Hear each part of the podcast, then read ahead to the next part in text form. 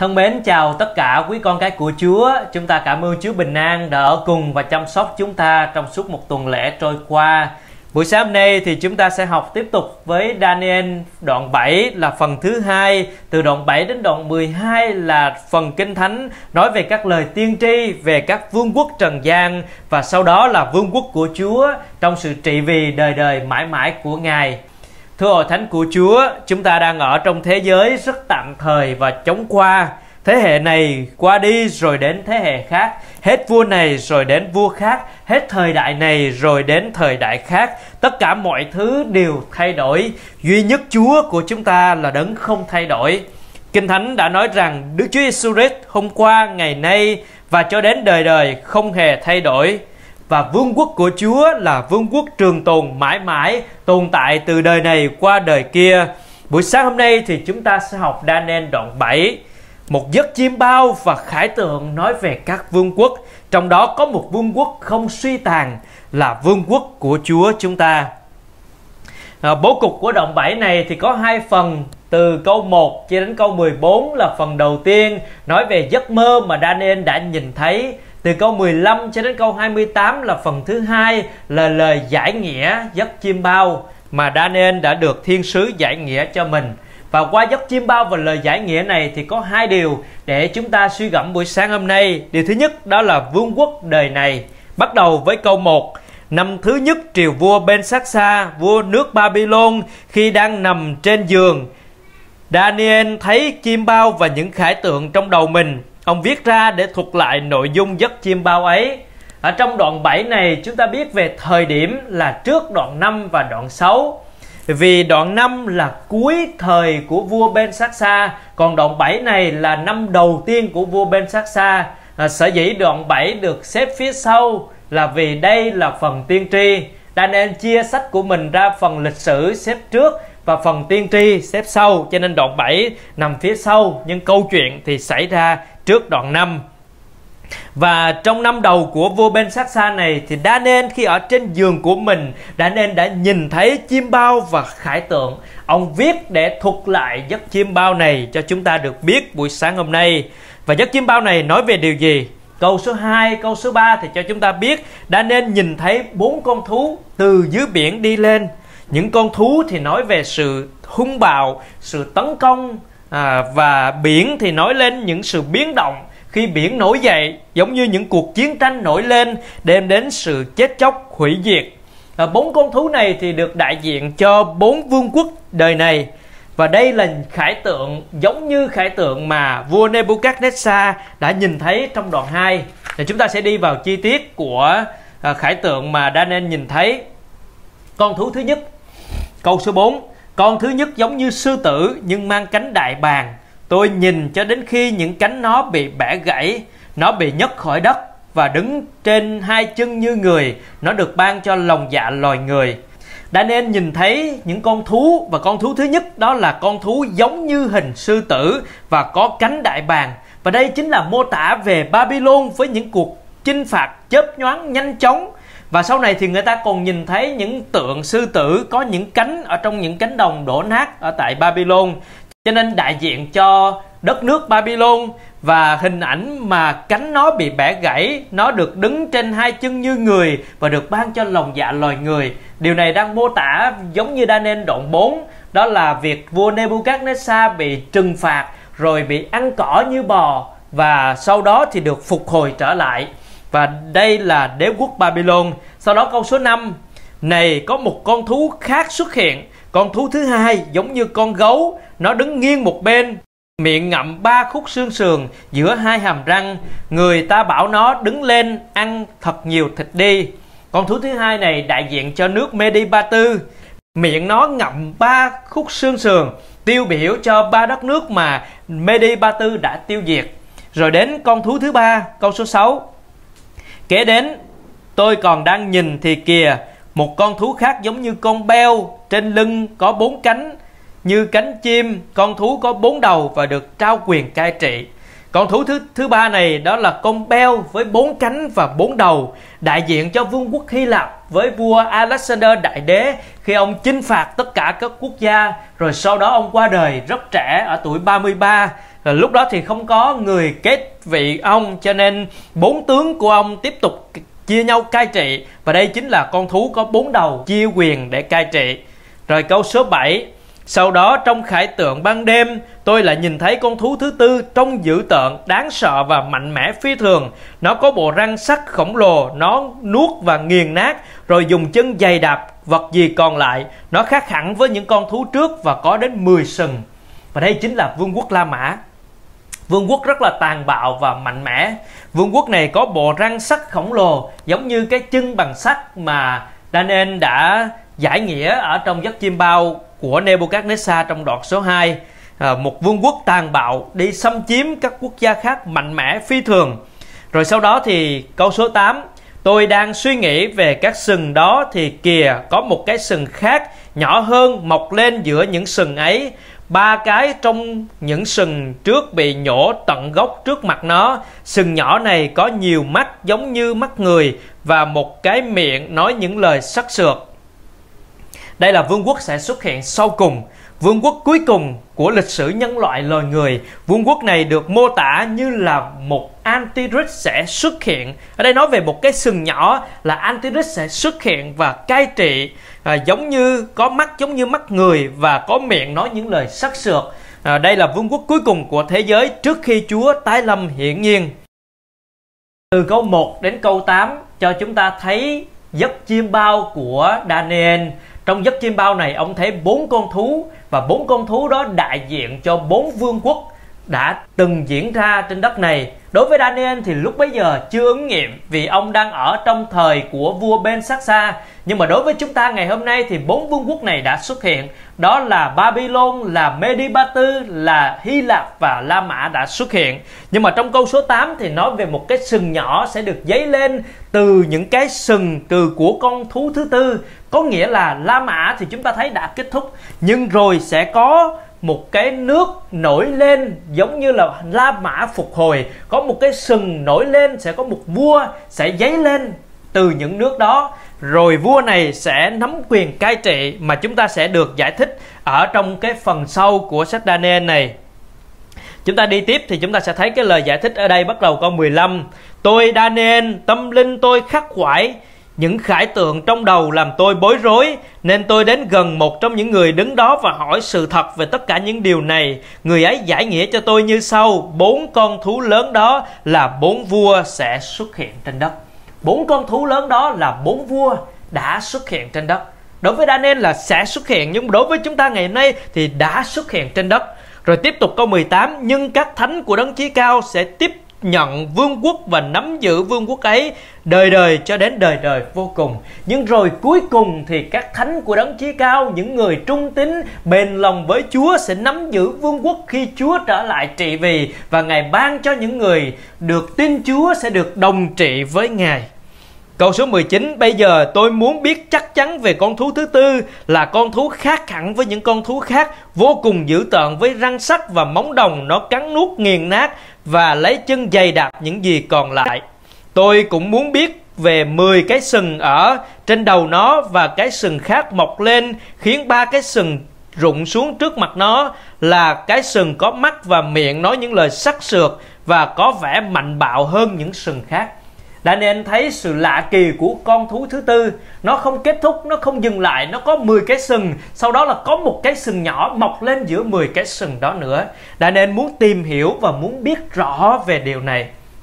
Cho nên ông được giải thích từ câu 21 trở đi đó thì giải thích về con thú thứ tư và sau đó là cái sừng nhỏ này dấy lên.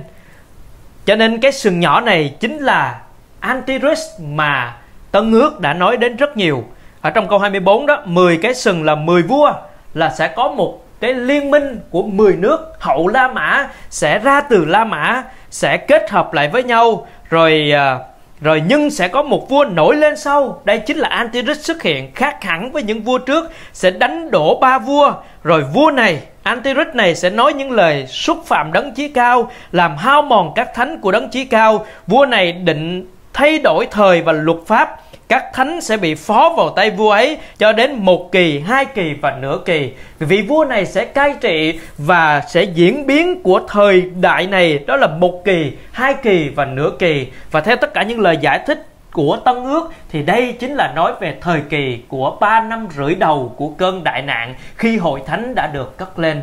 Cho nên lời tiên tri của Daniel nhìn thấy từ câu 1 cho đến câu 8 và lời giải nghĩa ở đây cho biết rằng các vương quốc đời này sẽ thay nhau cai trị. Rồi đến một vị vua cuối cùng của các vương quốc đời này, chính là kẻ chống Chúa, là Antichrist sẽ xuất hiện, sẽ làm khốn khổ những người tin Chúa trong thời đó, là dân Do Thái hoặc là những dân ngoại trở lại với Chúa. Nhưng điều gì sẽ diễn ra? Câu 26 cho chúng ta biết kết cục của vương quốc đời này nhưng tòa sẽ phán xét và quyền thống trị của nó sẽ bị tước bỏ để tận diệt và hủy phá vĩnh viễn quyền ấy. Tất cả những vương quốc đời này rồi sẽ qua đi thưa hội thánh của Chúa Dù cho giống như những con thú là hung bạo, là dữ tợn, là cắn nuốt, là giết chết thì cuối cùng nó cũng sẽ qua đi. Dù là Antichrist một kẻ chống Chúa là một vua sẽ nổi lên khác hẳn với với những vua trước sẽ có quyền lực sẽ thay đổi muốn thay đổi thời và luật pháp nhưng mà cuối cùng rồi cũng bị tận diệt mà thôi. Và tất cả những điều này cho chúng ta biết rằng vương quốc đời này là tạm thời, vương quốc đời này là chống qua, tất cả rồi sẽ bị tiêu diệt, tất cả rồi sẽ bị phá hủy vĩnh viễn những quyền ấy. Cho nên xin Chúa cho chúng ta biết rằng đây là lịch sử đã được báo trước. Đức Chúa Trời đã nhìn thấy tương lai như là lịch sử vậy. Ngài đã báo trước cho Daniel và cho chúng ta ngày hôm nay để chúng ta được biết. Và điều gì đã ứng nghiệm? Đối với chúng ta thì bốn vương quốc này đã ứng nghiệm, đã diễn ra, đã xảy ra hết rồi. Chỉ còn lại duy nhất đó là cái sừng nhỏ mọc lên giữa liên minh của những quốc gia này, giữa là Antichrist sẽ xuất hiện. Đây là điều chưa xảy đến. Và đó là thời điểm mà Kinh Thánh Tăng Ước đã nói rất nhiều về thời kỳ mà Chúa sẽ trở lại. Cho nên xin Chúa cho chúng ta nhìn thấy rằng Đức Chúa Trời đấng đang kiểm soát tương lai, Ngài biết trước tương lai, Ngài đã báo trước những việc từ trước. Cho nên chúng ta yên lòng và được đảm bảo ở trong sự tể trị của Ngài à, chúng ta cũng nhìn thấy được sự tạm thời chống qua của những vương quốc này. Rồi chúng ta cũng nhìn thấy sự khốn khổ sự chết chóc sự đau thương khi các vương quốc này nổi lên và đem lại sự chiến tranh. Đặc biệt là những con cái chúa khi sống trong thời đại của những vương quốc này chúng ta sẽ bị bắt bớ chống đối càng hơn. Khi đức tin của chúng ta đặt nơi Chúa Giêsu thì chúng ta sẽ gặp những sự bắt bớ khi vương quốc đời này cai trị. Nhưng mà chúng ta phải biết rằng chúng ta càng chịu khổ vì danh Chúa, thì chúng ta xứng đáng để dự phần trong vinh quang với Ngài. Và chúng ta là những cơ đốc nhân thì luôn có hy vọng trong Chúa. Vì chúng ta biết rằng vương quốc đời này tạm thời và chóng qua, rồi vương quốc đời đời sẽ đến, thưa hội thánh của Ngài. Và đó là điều thứ hai chúng ta sẽ suy gẫm buổi sáng hôm nay, đó là vương quốc đời đời. Câu 9 cho đến câu 14 và câu 27 28. Câu 9 câu 10 khi là tôi nhìn cho đến khi các ngai được sắp đặt hẳn hoi, có đấng thượng cổ ngồi trên đó, áo ngài trắng như tuyết, tóc trên đầu ngài như lông chuyên tinh sạch. Ngai ngài là những ngọn lửa có các bánh xe cháy hừng hực. Trước mặt ngài một dòng sông lửa chảy ra, nghìn nghìn hầu hạ ngài vạn vạn chầu trước mặt ngài. Tòa bắt đầu xét xử sổ sách thì mở ra. Daniel nhìn thấy sau các vương quốc thì ông nhìn thấy có một đấng thượng cổ đang ngồi trên ngai. Ở trên đất này, ông nhìn thấy các vương quốc tể trị, nhưng ông đang nhìn lên trên trời và ông thấy có một đấng thượng cổ đang ngồi trên ngai. Đấng thượng cổ này áo ngài trắng như tuyết, tóc ngài như lông chiên tinh sạch, ngai ngài như ngọn lửa, nói về sự thánh khiết của ngài. Đấng thượng cổ này không giống như các vua phàm tục của thế gian, nhưng ngài là đấng có trước vô cùng, ngài là đức chúa trời vinh hiển. Rồi, trước mặt ngài thì nghìn nghìn vạn vạn châu chật khâu hạ trước mặt ngài, nói về sự vinh hiển và oai quyền của chúa chúng ta khi nhìn vào trên đất sẽ thấy vương quốc đời này. Các vua sẽ thấy nhau cai trị. Nhưng hướng về trời chúng ta sẽ thấy đấng thượng cổ đức chúa trời tể trị đời đời. Từ đời này qua đời kia ngài vẫn đang trị vì. Câu 10, 11 câu 12 thì trở lại với các vương quốc trần gian này. Rồi những vương quốc này cũng sẽ bị tiêu diệt mà thôi. Rồi câu 13, 14 là nói về Đấng cứu thế Giêsu của chúng ta đấng sẽ đến và trị vì trong vương quốc mà Đức Chúa Cha ban cho Ngài. Chúng ta xem Trong những khải tượng ban đêm, tôi lại nhìn thấy một vị giống như con người đến với những đám mây trời. Vị ấy đến gần và được đưa đến trước mặt đấng thượng cổ. Đấng thượng cổ ban cho vị ấy quyền thống trị, vinh quang và vương quốc.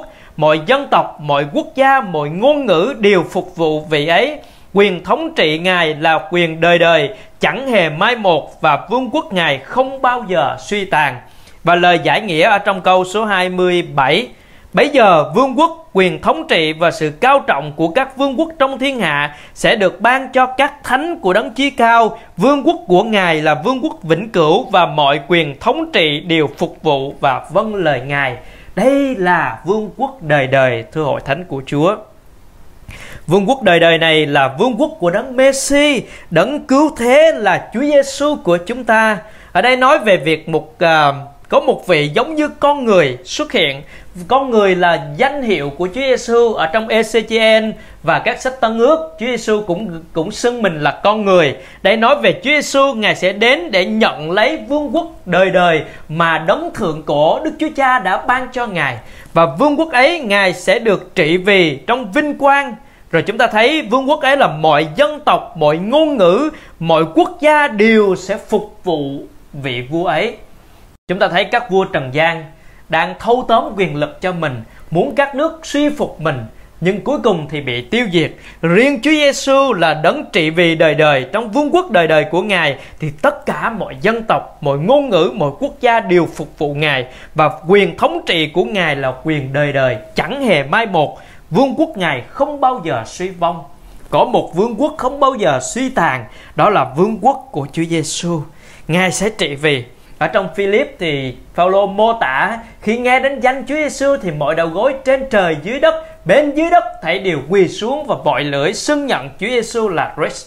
Đến một thời điểm thì Chúa Giêsu sẽ trở lại và Chúa Giêsu nói với chúng ta là Chúa đã đi và sắm cho chúng ta một chỗ. Sau đó Chúa sẽ trở lại để đưa chúng ta đi với Ngài. Hầu cho Chúa đâu thì chúng ta sẽ được ở đó. Chúa Giêsu của chúng ta sẽ trở lại. Ngài sẽ đến lần thứ hai, đó là sự tái lâm hiển nhiên của Ngài. Kinh Thánh mô tả rằng Ngài sẽ đến với đại quyền, đại vinh ngự trên đám mây trời mà đến. Tất cả mọi mắt sẽ trông thấy Ngài.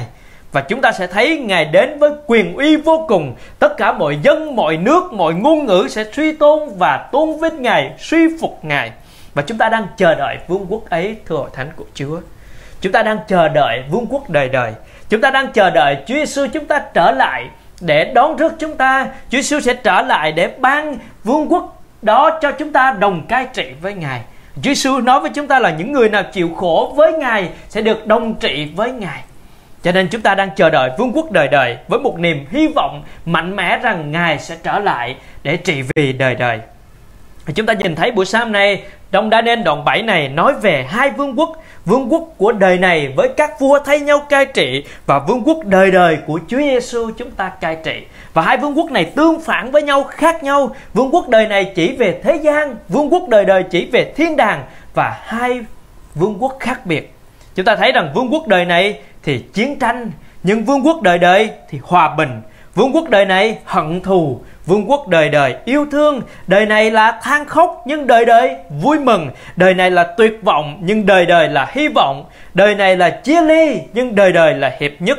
Đời này là bệnh tật nhưng đời đời là chữa lành. Đời này là tạm thời nhưng đời đời là vĩnh cửu. Đời này là đau khổ bất hạnh nhưng đời đời là phước hạnh vô cùng. Đời này là bất an nhưng đời đời là bình an. Đời này là vô thường nhưng đời đời là mãi mãi.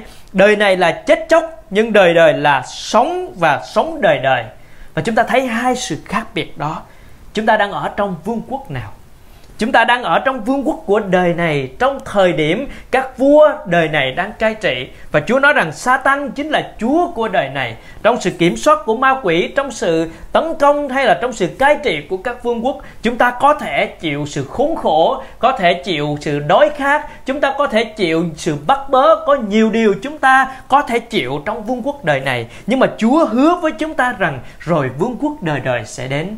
Chúng ta sẽ được vinh hiển với Ngài, sẽ được đồng trị với Ngài, chúng ta sẽ được tiếp tục sống một cuộc sống phước hạnh đời đời ở trong vương quốc không bao giờ suy tàn đó. Cho nên dù thân thể này ở trong vương quốc đời này, nhưng tâm linh chúng ta luôn luôn hy vọng và chờ mong vương quốc đời đời sẽ đến. đã nên nhìn thấy một bức tranh toàn cảnh của thế giới này với những sự cai trị lần lượt tạm thời thay nhau của những vương quốc đời này dù cho Antichrist xuất hiện rồi cũng tạm thời và bị tiêu diệt và đã nên nhìn thấy một vương quốc đời đời mà Chúa Giêsu sẽ trị vì đời đời. Trong vương quốc ấy sẽ bình an vui mừng, trong vương quốc ấy chúng ta sẽ được đồng trị với Ngài. Cho nên chúng ta ngày hôm nay sẽ sống với lòng hy vọng thưa hội thánh của Chúa. Chúng ta sẽ hy vọng một ngày nào đó Chúa chúng ta sẽ trở lại, Ngài sẽ cai trị đời đời và Ngài sẽ ban nước của Ngài cho những người thuộc về Ngài. Chúng ta sẽ được đồng trị với Ngài. Hãy nhớ rằng vương quốc này chỉ là tạm thời, nhưng vương quốc của Chúa là đời đời. Vương quốc này đem lại đau khổ, nhưng vương quốc của Chúa thì đem lại phước hạnh. Và Chúa Giêsu dạy chúng ta trong bài cầu nguyện chung đó là lạy cha chúng con ở trên trời, danh cha được tôn thánh, nước cha được đến. Chúa dạy chúng ta phải luôn cầu nguyện và trông đợi nước cha mau đến. Xin nước Chúa được đến, xin nước Chúa mau đến ở trên thế giới này, trên đất này để Chúa Giêsu trở lại và trị vì đời đời. Ở trong Khải Quyền đoạn 20 khi nói về trời mới đất mới thì Kinh Thánh nói rằng Ngài sẽ lao ráo nước mắt trên mắt họ, sẽ không có sự chết, không có tan chế, than khóc hoặc đau đớn nữa vì những sự thứ nhất đã qua rồi. Chúa nói với chúng ta rằng sẽ có trời mới, đất mới khi Chúa Giêsu trở lại trị vì, Ngài sẽ lao ráo hết nước mắt của chúng ta. Rồi Chúa còn nói tiếp, này tới đến mau chóng đem phần thưởng theo với ta để thưởng cho mỗi người tùy việc họ làm. Phải ta đến mau chóng. Và sứ đồ dân đã đáp ứng với lời Chúa khi Chúa nói ta đến mau chóng thì ông đáp lại rằng, Amen, lạy Chúa là Đức Chúa Giêsu, xin hãy đến. Amen, lạy Chúa, xin hãy đến. Ngày hôm nay chúng ta đang hy vọng chờ mong Chúa sẽ đến và Chúa nói rằng Chúa sẽ đến mau chóng. Xin Chúa giúp đỡ chúng ta sống hy vọng chờ mong vì Chúa đến mau chóng.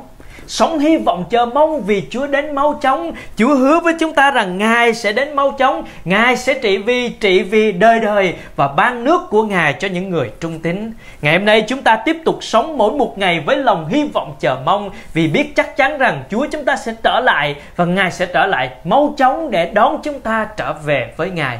Xin Chúa ban cho chúng ta lòng hy vọng vì chúng ta biết rằng Chúa đã nhìn thấy tất cả cõi lịch sử Ngài đã nhìn thấy tương lai Ngài là Đức Chúa Trời đấng thượng cổ đang kiểm soát tể trị tất cả mọi điều Ngài đã ban nước của Ngài cho Chúa Giêsu và chúng ta sẽ đón Chúa trở lại, chờ mong Ngài trở lại trong sự trị vì đời đời mãi mãi của Ngài và chúng ta những người con Chúa sẽ được đồng trị với Ngài. Xin Chúa nâng đỡ khích lệ chúng ta buổi sáng nay sống hy vọng chờ mong vì Chúa đến mau chóng. Amen.